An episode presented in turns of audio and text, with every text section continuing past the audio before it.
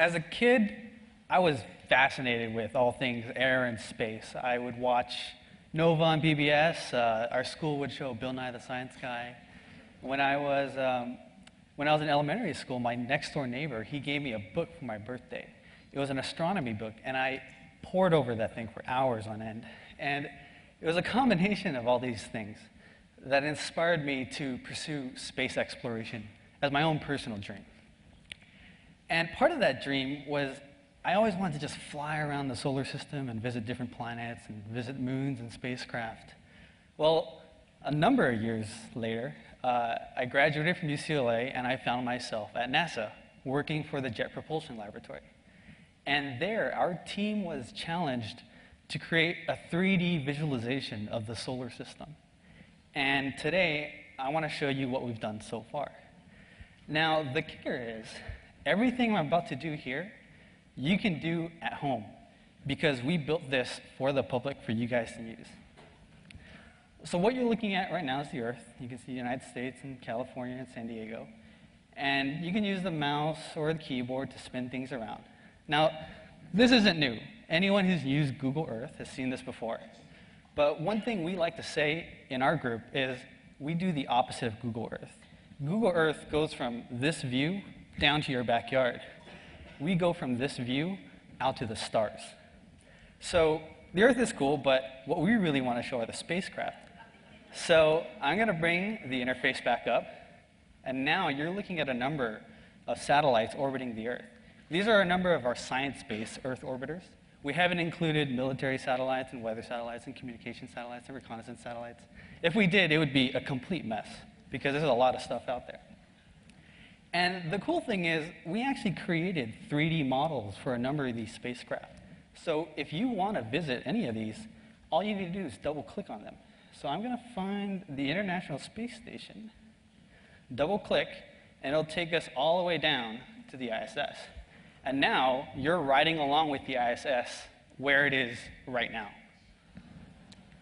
And the other cool thing is, not only can we move the camera around, we can also control time. So I can slide this jog dial here to shuttle time forward, and now we could see what a sunset on the ISS would look like.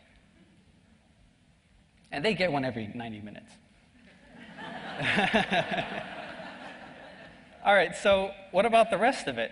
Well, I can click on this home button over here, and that'll take us up to the inner solar system.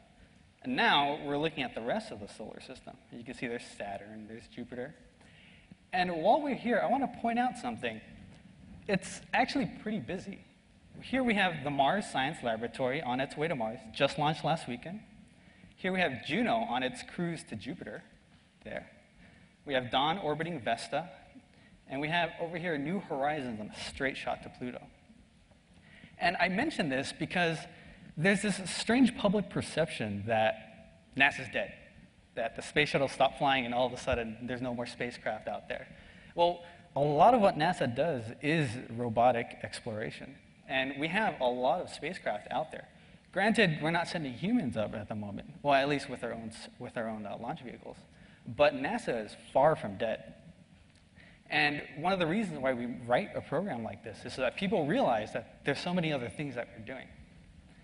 Anyway, while we're here, again, if you want to visit anything, all you need to do is double click. So I'm just going to double click on Vesta. And here we have Dawn orbiting Vesta. And this is happening right now. I'm going to double click on Uranus, and we can see Uranus rotating on its side along with its moons.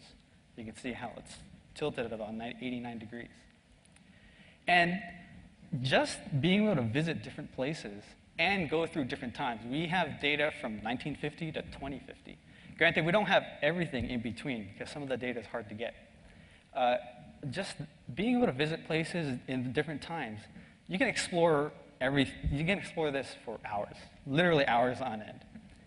But I want to show you one thing in particular. So I'm going to open up the destination tab spacecraft Outer Planet Missions Voyager 1, and I'm going to bring up the Titan flyby. So now we've gone back in time. We're now riding along with Voyager 1. The date here is November 11th, 1980. Now, there's a funny thing going on here. It doesn't look like anything's going on. it looks like I've paused the program. It's actually running at real rate right now, one second per second. And in fact, Voyager 1 here is flying by Titan at, I think it's 38,000 miles per hour. It only looks like nothing's moving because, well, Saturn here is 700,000 miles away, and Titan here is four to 5,000 miles away. It's just the vastness of space makes it look like nothing's happening. But to make it more interesting, I'm going to speed up time, and we can watch as Voyager 1 flies by Titan, which is a hazy moon of uh, Saturn. It actually has a very thick atmosphere. And I'm going to recenter the camera on Saturn here. I'm going to pull out, and I want to show you Voyager 1 as it flies by Saturn. There's a point to be made here. With a 3D visualization like this, we can not only just say Voyager 1 flew by Saturn, there's a whole story to tell here. And even better, because it's an interactive application, you can tell the story for yourself. If you want to pause it, you can pause it. If you want to keep going, if you want to change the camera angle, you can do that. And because of that, I can show you that Voyager 1 doesn't just fly by Saturn. It actually flies underneath Saturn. Now, what happens is, as it flies underneath Saturn, Saturn grabs it gravitationally and flings it up and out of the solar system. So if I just keep letting this go, you can see Voyager 1 fly up like that. And in fact, I'm going to go back to the solar system. I'm going to go back to today, now.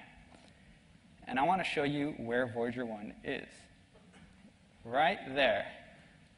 Above, way above the solar system, way beyond our solar system. And here's the thing now you know how it got there. Now you know why. And to me, that's the point of this program.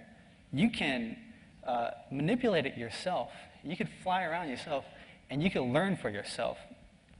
The, you know, the theme today is the world in your grasp. Well, we're trying to give you the solar system in your grasp. And we hope once it's there, you'll be able to learn for yourself what we've done out there and what we're about to do. And my personal dream is for kids to take this and explore and see the wonders out there and be inspired as I was as a kid to pursue STEM education and to pursue a dream in space exploration. Thank you.